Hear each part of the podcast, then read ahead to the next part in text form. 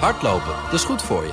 En Nationale Nederlanden helpt je daar graag bij. Bijvoorbeeld met onze digitale NN Running Coach... die antwoord geeft op al je hardloopvragen. Dus, kom ook in beweging. Onze support heb je. Kijk op nn.nl slash hardlopen.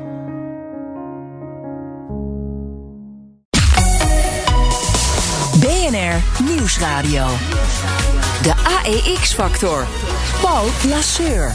Welkom bij de AEX-factor met daarin alles over de beurzen, beleggen en vermogen opbouwen. We struinen de beurzen af voor het belangrijkste en meest bizarre nieuws... van bitcoin tot Tesla, van goud tot sojabonen.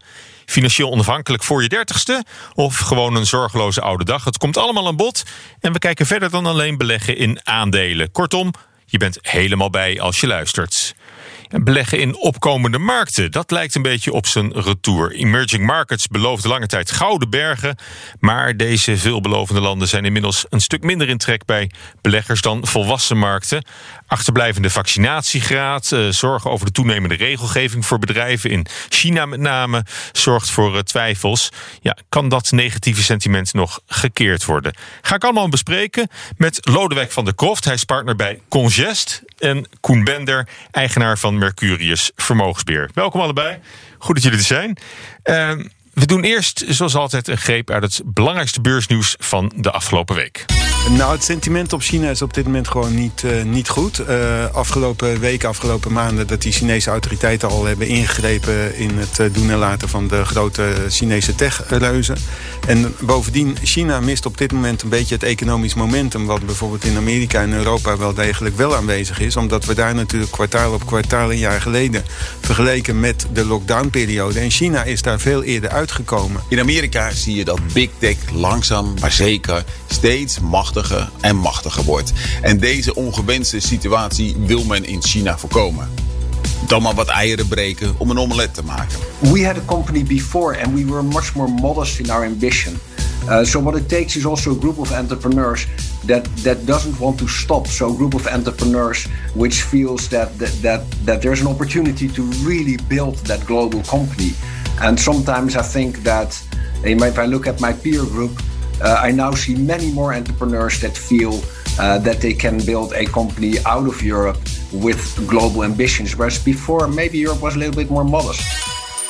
De beurzen doken eind deze week bijna overal in het rood. De Stox 600 beleefde de slechtste week sinds februari. Ja, beleggers kijken onder meer angstig naar de Delta-variant van het coronavirus... die de, de, wereld nog altijd in zijn greep houdt. Ja, die Delta-variant is niet nieuw. Uh, waarom zijn beleggers dan toch weer zo, uh, zo geschrokken? Koen. Nou ja, eh, ik vraag me af of het echt alleen de Delta-variant is, de opleving daarvan. Uh, het, is een soort van knipperlicht, uh, de situatie van COVID in, in veel verschillende gebieden. Mm. ik denk dat je ook andere factoren in ogenschouw moet nemen. We hebben een, een, een vet die toch heel duidelijk spreekt over een rente die eerder kan gaan stijgen dan, dan we tot nu toe mm. rekening mee hadden gehouden. Alhoewel de vet daar ook nog wel verdeeld over is. En ehm, ja als, als, als laatste argument zou je ook kunnen zeggen: ja, we, hebben een, we hebben een heel goed eerste half jaar, eerste acht maanden achter de rug. Um, ja, en als dan een, een, een, een beurs uh, eh, 2% terug uh, doet, ja, uh, moeten we daar wakker van liggen? Is dat het einde van, van, het, van het verhaal? Ik denk het niet. Ja. Lodewijk, wat denk je? Is, is er toch angst voor een, voor een vierde golf? Of is dit gewoon een logische pas op de plaats na een enorme sprint? Ik denk dat het zeker het laatste is geweest. Er wordt natuurlijk altijd gezocht naar argumenten waarom de beurs omlaag gaat. Maar de realiteit is precies wat Koenen aangeeft. de MBCI Europa is plus 20 sinds begin van dit jaar. Uh, Amerika is plus 22. Um, ja, het is niet ja. zo heel raar dat er een keertje een pas op de plaats wordt gemaakt. En dat kan de Delta-variant zijn, dat kan komen door regelgeving in China en de consequenties daarvan. Dat kan net zo goed op een gegeven moment ook een boete zijn die de Europese Commissie aan een technologiebedrijf uit Amerika geeft. Ja, maar goed, maar het kan ook zijn dat, dat elk hobbeltje uh, wat nu komt niet zo hoog hoeft te zijn om, om toch die onrust te veroorzaken. Omdat we al zo'n enorme rit uh, gemaakt hebben natuurlijk. Climbing a wall of worry noemen ze dat zo mooi. ja, dat al, ja. Weet je, we hebben elke week sta je hier met gasten en altijd is er wel een. Ja, het is toch ook een programma waarin je gaat zoeken. Dus naar, je zoekt naar pijnpunten. Ja, ja, je moet ook een beetje zoeken naar pijnpunten. Maar als je over een langere periode kijkt, wat we later in het programma ook nog wel zullen doen, ja, dan, dan zijn dit slechts kleine rimpelingen in een. In, klein, kleine mm. hobbeltjes in een verder mooie, mooie rit. Ja, maar goed, als je naar Australië, Nieuw-Zeeland kijkt, hè, die, die gaan weer op slot. Uh, zijn, zijn niet ook nieuwe lockdowns uh, ja, dingen die, die nu opdoemen aan de horizon, uh, waar, waar we toch weer voor moeten vrezen? Nou, die eh, lockdowns, bijvoorbeeld mijn eh, collega in Sydney, die, eh, die zit inderdaad weer in lockdown. Het oh. probleem van Australië is dat ze natuurlijk een ander model hebben gekozen dan hier in Europa. We zitten veel verder in die vaccinatiegraad. En we proberen ook niet het cijfer terug naar nul te brengen voordat we weer met elkaar in contact mogen treden. Mm -hmm. En daar zit het belangrijke verschil met de aanpak van de Australiërs. Maar goed, wat, wat hoor je van die collega? Heb, heb je het gevoel echt, echt op slot te zitten of, of gaat het werk gewoon door? In belangrijke mate gaat het werk door. Je ziet dat uh, ook afgelopen jaar natuurlijk voor Nederland geldt dat uh, natuurlijk zijn er sectoren die er, ernstig geraakt worden door zo'n lockdown. Maar het merendeel van het bedrijfsleven mm. is er ondertussen wel een beetje op ingericht. Ja, dat is het verhaal. We zijn uh, anderhalf jaar verder. En inmiddels weten we hoe we ermee om moeten gaan. En, en wat zo'n lockdown allemaal met zich mee gaat brengen. In maart vorig jaar gingen we echt de donkere tunnel in. En hadden geen idee wat er zou gebeuren. En nu weten we hoe die route eruit ziet. Ja. En, en weten we hoe de thuis, en, we thuis moeten werken. Ja, zijn we erop ingericht. mee. Dat... Ja, is zelfs uh, onwennig om naar kantoor te gaan voor sommige mensen. Ja, dat wordt voor veel bedrijven ook nog een punt om, om hun mensen weer naar, naar, kantoor te krijgen. Geef je elkaar wel weer een hand. Hè? Hoe gaat nou, dat ook weer? Wat we, wat we een half jaar verder ook, ook wel weten intussen... is dat uh, misschien de, uh, de coronavaccins van Pfizer en AstraZeneca... naar, verlo naar verloop van tijd wat minder effectief worden. Hè? Brits onderzoek van, van Oxford. Ehm, dat, dat helpt ook niet echt mee natuurlijk. We hebben allemaal straks een, een derde boosterprik uh, nodig. Ja, dat vind ik niet zo erg als aandeelhouder van Pfizer en Moderna. Of BioNTech. Of BioNTech, ja. ja. Maar goed, eh, zijn het dan toch weer de, de, de vliegmaatschappijen, de hotelketens hè, met een beursnotering die, eh, die bang moeten zijn voor deze ontwikkeling? Je ziet de laatste paar weken dat die er vooral onder te lijden hebben. Dat er uh, toch wat, uh, wat nervositeit is rond die Delta-variant. Maar de rest van het bedrijfsleven heeft er weinig last van. En uh, Koen gaf het er net ook al aan. Mm. De, de, de vergelijking, die economische groei, die kwartaal op kwartaal vergelijking die Wim Zwanenburg net noemde ook. die ziet er gewoon heel erg goed uit voor veel ja. bedrijven. En dat betekent dat MSCI uh, World een IPS-groei van zo'n 40% ten opzichte van vorig jaar laat zien. Ja, waarmee misschien dan toch ook wel het moment dichterbij komt dat de vet, hè, jij zei het al even, Koen, uh, ja, toch die economische steun wat gaat, uh, gaat afbouwen. Ja, die, die balanceren heel erg. Komen, komend weekend Jackson Hole, de, de uh, normale uh, plaats waar de grote centrale Alle bankiers bank, uh, samen zouden komen. Het nu, Woodstock van centrale bankiers wordt ja, Ja, nu gaan ze het toch ook online doen. Maar... Um, uh, ja, die, die balanceren tussen enerzijds zouden ze willen dat er uh, de unemployment, de, de werkgelegenheid weer op het oude niveau is. Daar zijn we nog lang niet. Er zijn nog 6 miljoen banen verdwenen ten opzichte van uh, voor corona. Ehm, dus daar hebben ze nog wel wat te doen. Maar kijk ook naar inflatie. Dus ze balanceren op het punt van ja, wanneer, wanneer ga je op, de, op de rem staan? en dat punt komt wel dichterbij. En je ziet dat met name dan de, de ja, aandelen die daar veel last van zouden hebben, ook als eerste wat geraakt worden. Maar ook dat proces is niet meer nieuw. Dus naarmate je langer de gelegenheid hebt gehad om erover na te denken, de eerste reactie is hetzelfde als dat je je brandt aan een, aan een, aan een uh, aan iets. Aan de kachel. aan de kachel bijvoorbeeld. En dan trek je je hand terug.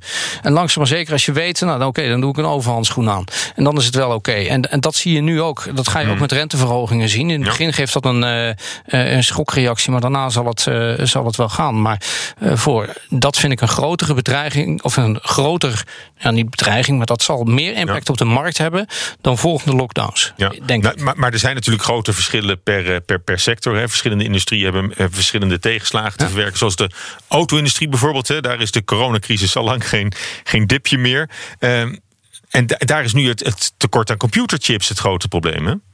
Ja, dat uh, ervaar ik uh, aan de lijve. Ik heb uh, begin juni een nieuwe Volkswagen Golf besteld. En die ziet, zoals die er nu naar uitziet, staat die voor de tweede week van september op de rol in Wolfsburg. Ja. En dat betekent dus dat die waarschijnlijk eind september wordt geleverd. Dan heb je toch over een vier maanden periode dat je op die auto zit te wachten. En dat is toch relatief lang. Om, omdat die chip er niet is? De productiecapaciteit. Of, chips, hoeveel chips zitten er in een auto? Er zitten heel veel chips in. Het, probleem van die automobielfabrikanten is, die hebben ongelooflijk op de remmen getrapt, letterlijk en figuurlijk, eh, toen die vraaguitval hmm. in maart eh, zeg maar uh, optrad. Wij hebben een positie in een uh, Indiaans automobielbedrijf. Die hebben, zeg en schrijven in april, nul auto's verkocht. Nul auto's. En nul auto's verkocht of geleverd? Nee, verkocht. Ja.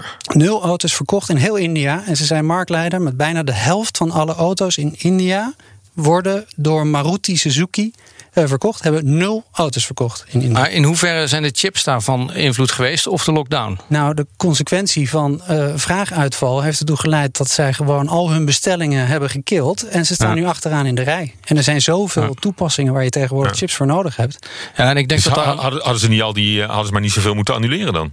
Nou, dat is het beetje het probleem. Nou, dat, is, dat, is, dat is één kant van het verhaal. Hè, want die chips die, die nemen andere autobouwers net zo makkelijk over.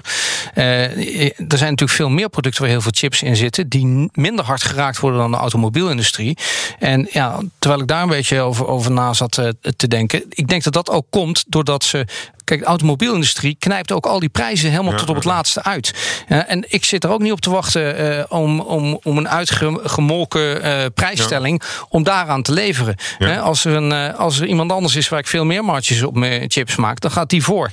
en daar heeft de automobielindustrie nu extra last van. Ja, goed, maar als dat betekent dat consumenten zoals Lodewijk een, een half jaar langer op een auto moeten wachten, is dat, is dat nogal een dramatische nou, consequentie? Wees maar blij dat je geen Suzuki in India bestelt dan. nou ja, wat, vooral, wat je vooral ziet is dat de tweedehands automarkt daarvan heeft geprofiteerd. Die zijn omhoog gegaan en dat zorgt voor hogere inflatie in Amerika. Ja, en dat is tijdelijk. Oké, maar goed, de auto automobielindustrie, is dat iets waar je voorlopig niet aan eh, moet branden als, als belegger?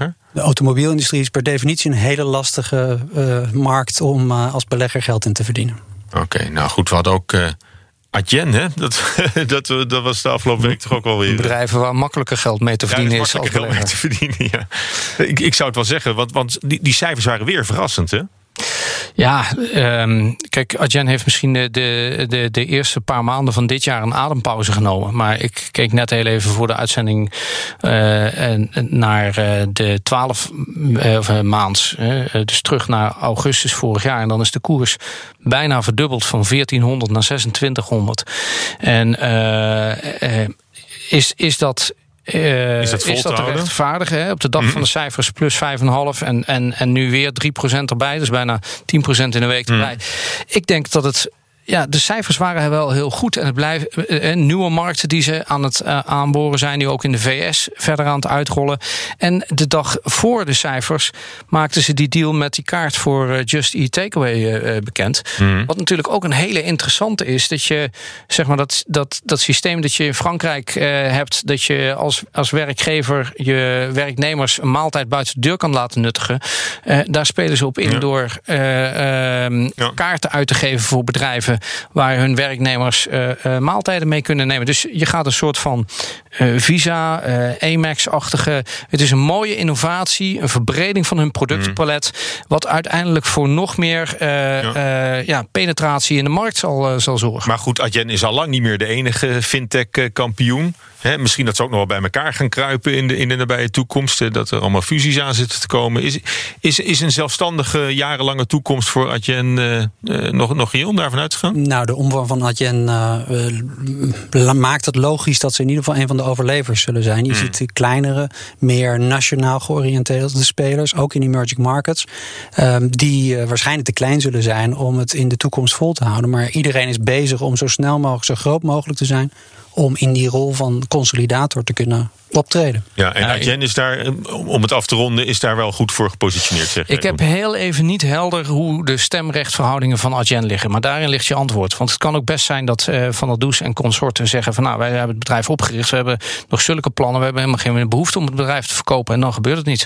Afhankelijk van het stemrecht. En, uh, maar ik kan me wel voorstellen dat sommige partijen zeggen van nou, we vinden het interessant. En ABN AMRO, ING en Egon gecombineerd kunnen het al niet meer betalen. De AEX-factor. Paul Lasseur.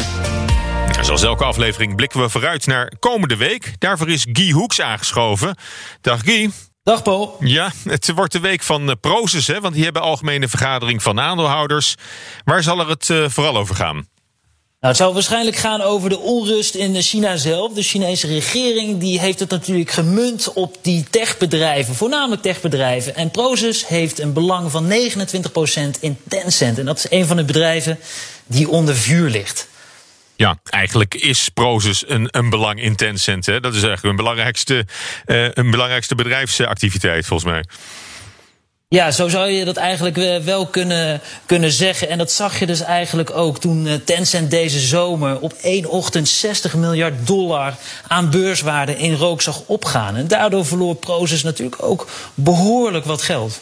Ja, maar intussen eh, liggen ze nog steeds eh, op hun rug of hebben ze zich alweer wat opgericht?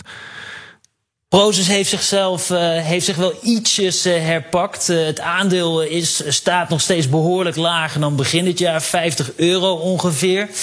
Maar Prozus zal waarschijnlijk niet zomaar het aandeel afbouwen in Tencent. In plaats daarvan heeft het een ingewikkelde aandelenruil met, met Nespers opgezet. Nespers is natuurlijk groot aandeelhouder in, in Prozus zelf. En daarmee hoopt het een beetje de schade ja, in de perken te houden. Oké. En uh, aandeelhouders uh, zien dat ook wel zitten? Nou, de aandeelhouders die hebben hier afgelopen zomer al toestemming voor gegeven. Uh, althans, de merendeel van de aandeelhouders, 90 procent. Nou, wat dit eigenlijk inhoudt, is dus dat het belang van Nespers in Proces wordt afgebouwd van 75 procent naar 40 procent. Ja, en daarmee komt die discount holding, of die holding discount moet ik eigenlijk zeggen, wordt, wordt daarmee ook afgebouwd. En ehm, nou, staat het iets meer in verhouding. Ja, en daarmee wordt uh, misschien het aandeel uh, Proces een wat rustiger bezit voor een hoop uh, mensen. Um, topman Bob van Dijk hè, van Proces, heeft, heeft hij nog een beetje, beetje last van al die, van al die onrust rond, rond Tencent bijvoorbeeld? Hoe stevig zit hij in het zadel?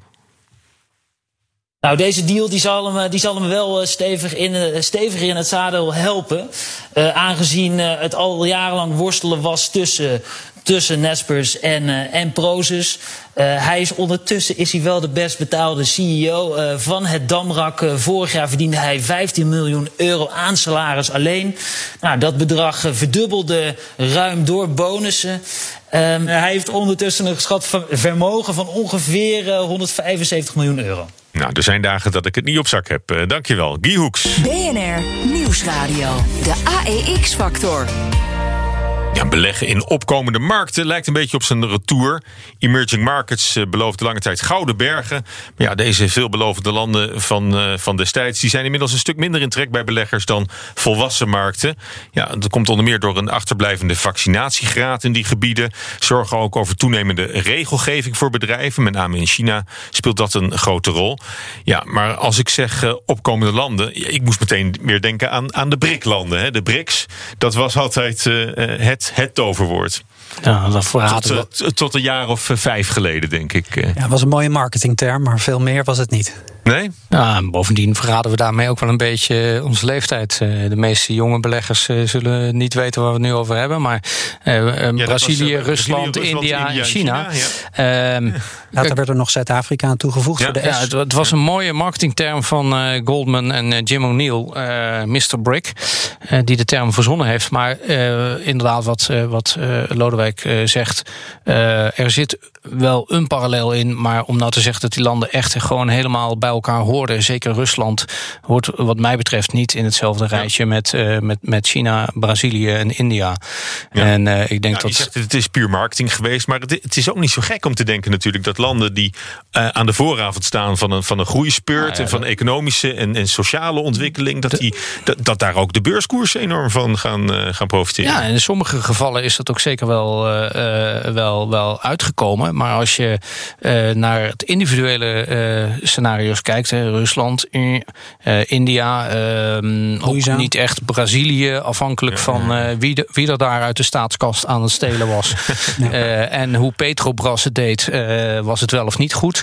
Uh, dus ja, die term BRIC. Kijk, China is daarin de con meest consistente hmm. geweest. Want dat komt ook omdat China uh, gedurende die periode eigenlijk ook de meest stabiele regering heeft gehad. Ja, maar goed, het, het, het idee op zich, hè, in opkomende markten beleggen, omdat je dan eh, heb je een hoger risico, maar je hebt eh, ook, ook de kans op een stuk hoger rendement.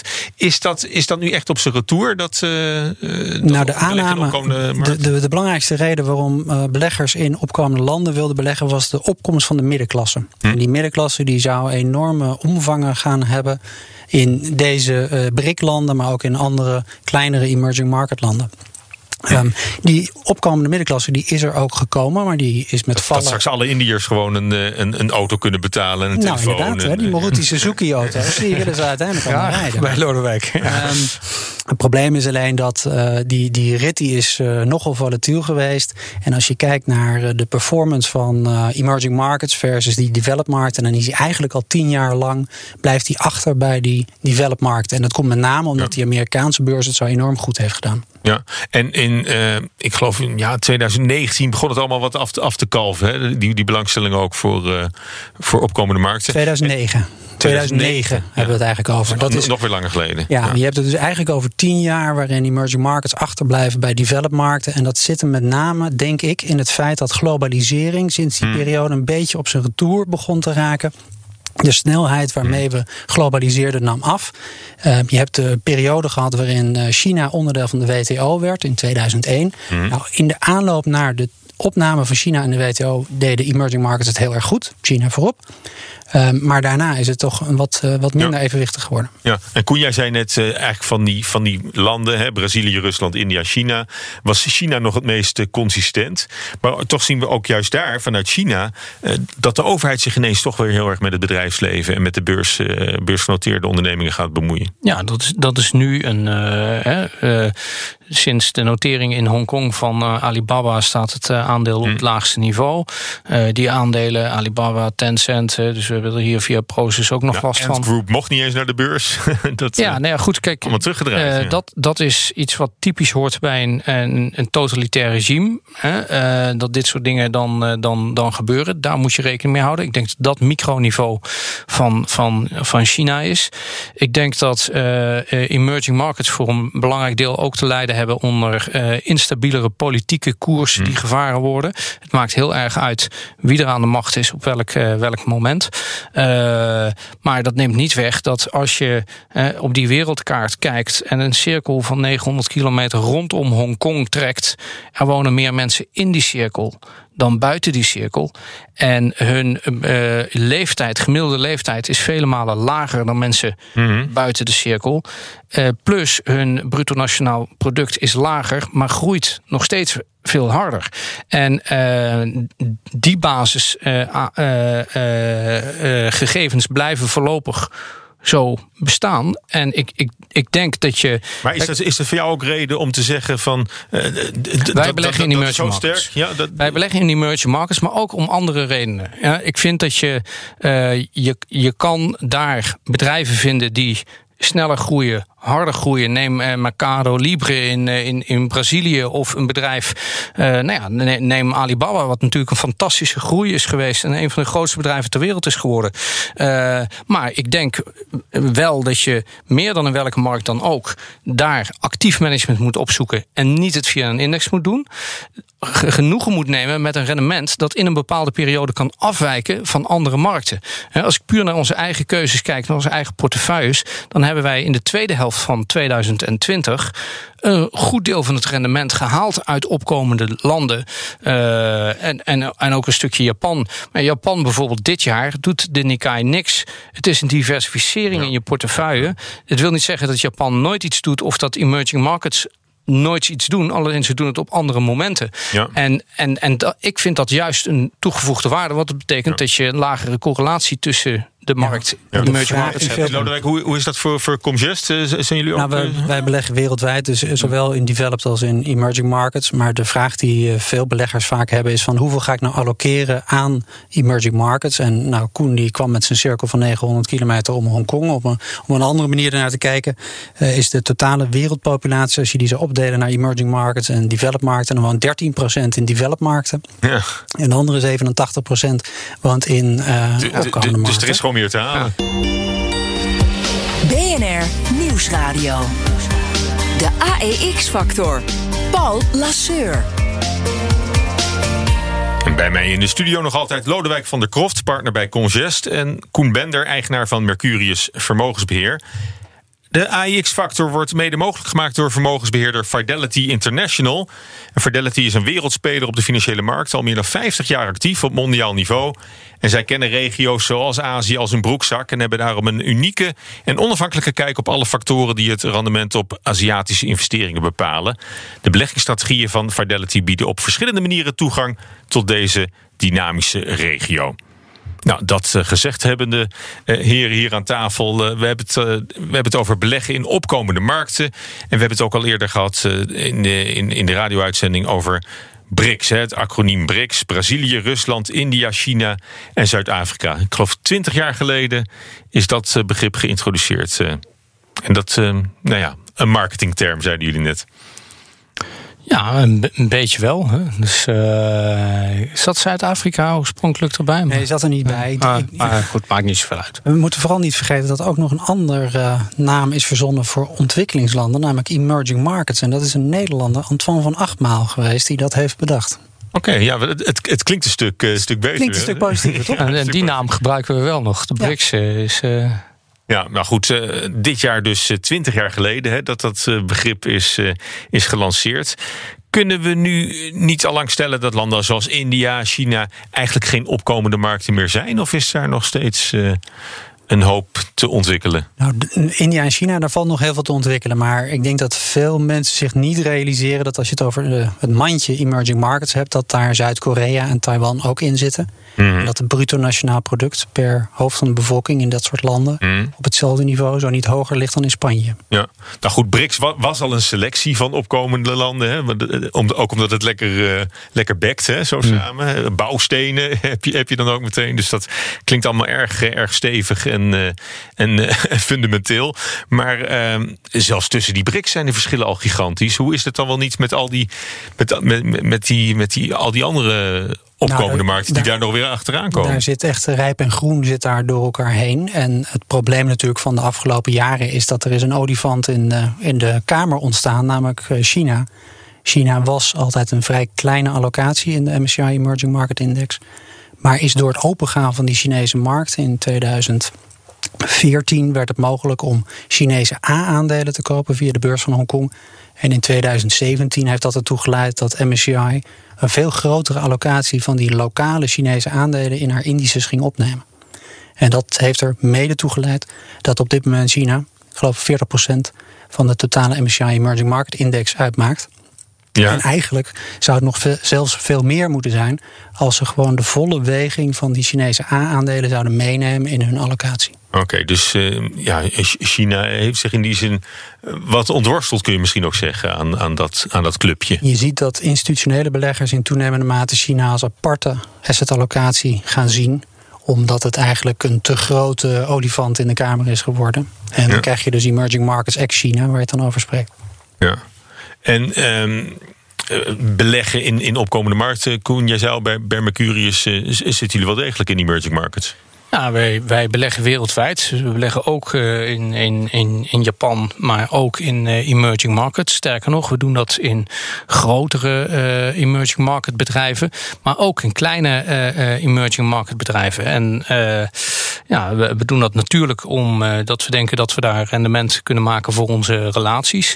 we doen dat ook omdat we denken dat we op die manier het risico van de portefeuille wat omlaag brengen. Omdat mm. de, de correlatie tussen de volwassen markten en uh, emerging markets uh, vrij laag is. Misschien in sommige periodes zelfs wel negatief. Hè. Dus dat betekent dat als de een stijgt, dat de ander daalt. Of andersom. Uh, nou, dan, daarmee verlaag je je risico. Mm. Um, en ik denk dat een, een, er is een derde uh, voor ons hele belangrijke factor. En dat is, we hebben allemaal onze mond vol over uh, duurzaam beleggen en impact investing. En, en natuurlijk kun je zeggen van nou, ik koop uh, Unilever, want die verkopen ook was, waspoeder in, in, in Indonesië. Of we, we Heineken. kopen Heineken, ja. want die hebben ook, ja, die verkopen ook in Saudi-Arabië en, en andere landen 0.0. Um, maar ik denk dat je er heel erg goed aan doet om lokale bedrijven die uh, uh, niet alleen hele goede en innoverende producten maken. Hè? Want laten we niet vergeten mm. dat een heel belangrijk deel van jonge wereldbevolking die innoveert en ook relatief hoog opgeleid is, woont in emerging markets. En die kunnen ook echt wel wat zelf uh, op enig moment verzinnen, innoveren.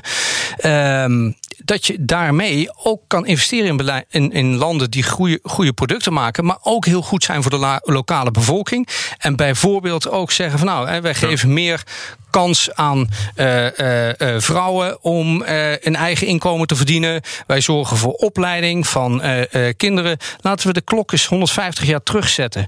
in, in Delft, bij de Gisprocades, heb je daarnaast heb je het Agatha-park. En zo waren er heel veel industriële ondernemers. Ook toen in Nederland, hè, toen Nederland nog een ontwikkelend land was. waarin ondernemers zeiden van nou, wij, doen niet, wij produceren niet alleen voor onszelf, maar we doen ook goed voor de maatschappij, voor onze werknemers. En ik denk dat dat een uh, iets, een heel belangrijk bijkomend aspect kan zijn. Wat uiteindelijk ook ervoor zorgt dat er minder noodzaak is voor economische migratie op de wereld. En zou je dus ook nog kunnen zeggen: van nou, we, we lossen nog een ander probleem hier in Nederland op ook. Door op locatie te, te investeren. Ja, natuurlijk. Maar goed, uh, er is toch niemand maar, maar, maar, veel van jouw argumenten uh, die gaan er ook op uh, voor een investering, misschien juist wel in Unilever of Heineken. Hè. Die hebben een track record. En, en dat, dat, dat zijn stevige multinationale ondernemingen die, die, die het al, al, al, al jaren goed doen.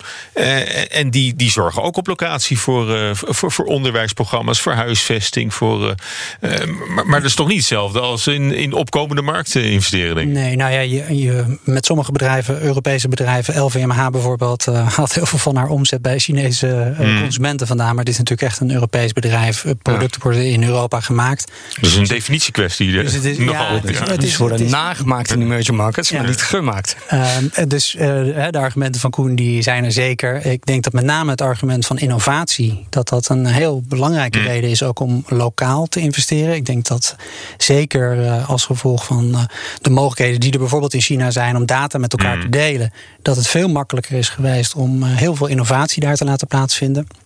Je hebt onafhankelijke onderzoeken die aantonen dat uh, Chinese patenten, dus patenten die toegekend zijn in Amerika voor Chinese bedrijven, is de afgelopen jaren echt enorm toegenomen. Dus het is, er zijn geen Chinese patenten, het zijn echt patenten die goedgekeurd zijn in Amerika. En die Koreaanse, Taiwanese en Chinese bedrijven zijn daar echt wel, hebben daar grote sprongen gemaakt. Ja, en moeten, uh, want ik kan me ook voorstellen als je, als je voor die innovatie gaat, dat het misschien voor die, voor die bedrijven zelf ook interessanter is om bijvoorbeeld aan de, aan de Nasdaq een notering te krijgen dan op de, op de beurs van Accra. Nou ja, je ziet natuurlijk dat zeker in het verleden het uh, voor technologiebedrijven, bijvoorbeeld uit China, aantrekkelijk was om naar Amerika te gaan. Diepe zakken, brede markt, uh, aantrekkelijke waarderingen. Maar dat als gevolg van de spanningen die de laatste tijd zijn geweest tussen Amerika en China, dat veel van die bedrijven hebben besloten om hun notering ook in Hongkong aan te gaan uh, houden.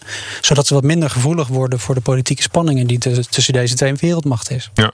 Nou zijn er nogal wat vermogensbeheerders. Hè. Kempen bijvoorbeeld, die ondanks hun portefeuille in opkomende markten een beetje hebben afgebouwd. Um, Moeten we niet wat, wat voorzichtiger eh, zijn? Of is, is het juist nu een goed moment om weer eens voorzichtig te kijken naar die opkomende markten? En, en misschien wel wat, eh, die positie wat uit te bouwen? Nou ja, een van de lange termijn beleggingslessen uit alle boekjes uh, van Warren Buffett en uh, Graham Bell is dat je het moet kopen als het laag is en, en verkopen als het hoog is. Uh, nou, als, als nu dus de markt onder druk ligt, hè, in China bijvoorbeeld, ja, ligt de markt dit jaar negatief. Ja, dat zou dus een goed moment kunnen zijn, maar het ligt heel erg aan je horizon. Ik denk dat je, kijk, als je, als je een relatief korte horizon hebt, dan uh, ja, moet je misschien niet in emerging markets uh, zozeer, zozeer zijn. Of moet je heel goed je huiswerk doen voor goh, wat, is, wat is nou het juiste moment om erin te stappen. Maar timing, ik vind timing gewoon super, super, super moeilijk. dus wij, wij hebben een lange beleggingshorizon. En, en ik denk dat als je een lange beleggingshorizon hebt, dan heb je altijd wel een onderdeel van je portefeuille wat het niet zo goed doet. Als het maar gecompenseerd wordt ergens anders in je portefeuille. En je naar je relatie toe een, een positief rendement kan, kan presenteren en in, in datzelfde kader, wij verdienen dit jaar geen geld in Japan. We verdienen dit jaar geen geld in emerging markets per saldo.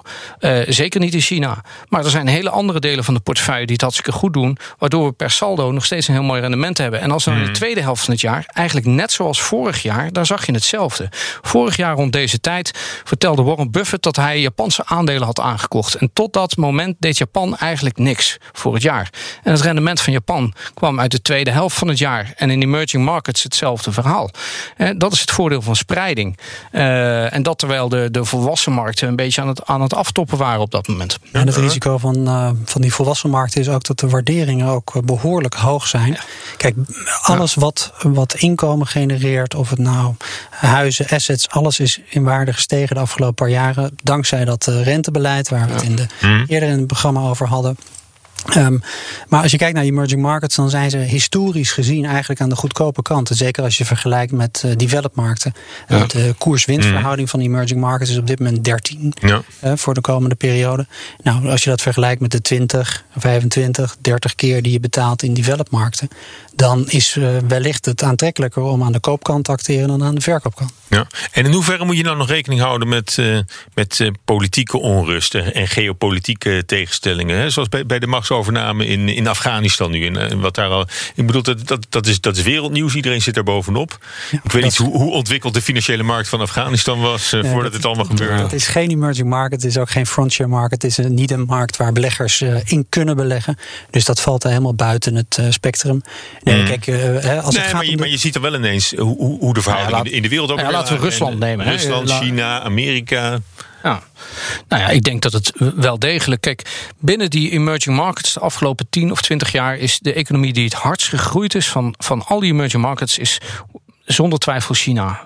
En uh, natuurlijk is de politiek ligt daarvan aan de basis. En uh, in China is de politiek het meest stabiel geweest. In een land als Brazilië uh, knipperlicht het. En ja, weet je, is dus ook je investeringstermijn veel korter. Mm. Want als je niet weet wat het beleid gaat zijn de komende periode, ja, dan wil je daar ook geen. Waarom beleggen we niet in, in Afghanistan? We vinden het te risicovol. Wat is, de, wat is de, de definitie van risicovol? We weten niet wie de machthebber gaat zijn. En dan weet je dus ook niet waar je aan toe bent. En, en uh, in China is dat juist heel erg goed. In Rusland zou je kunnen zeggen, dan weet je ook dat Poetin tot 2030 uh, aan, de, aan de macht is. Alleen ja, zijn daar weer andere argumenten, ook politiek, waarom je dus veel minder hmm. aantrekkelijk uh, vindt om in Rusland te beleggen. Ja, maar, maar, maar China heeft natuurlijk heel lang een, een, een, politiek gevoerd van, van het stimuleren van het bedrijfsleven. Een soort hmm. volkskapitalisme hebben ze, hebben ze daar ontwikkeld. Maar je ziet nu tegelijkertijd dat dat toch met Maoïstische principes een beetje in, in de knel komt. En dat, uh, en dat Jack Ma uh, onder vuur wordt genomen. En, en dat het allemaal nou, toch iets uit, de, uit, de, hand is gelopen. Misschien, misschien moet je het eerder Confucianisme uh, 2021 noemen. Want uh, uiteindelijk zijn er een paar die leiden ten gunste van de meerderheid. En nu zijn het de kapitalisten die er eventjes onder lijden. die enorm geprofiteerd hebben van de waardestijging van veel beursgenoteerde bedrijven. Ik denk dat de Chinezen op een, dingen op een manier doen die wij niet oké vinden.